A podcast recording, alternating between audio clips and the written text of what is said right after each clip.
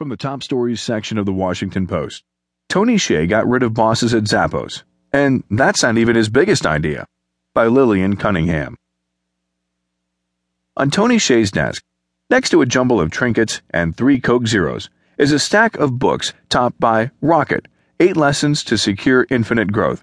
Aside from the title, with its pitch to the executive suite, you would never guess this was the chief executive's work spot, flanked as it is by the same low cubicle partition.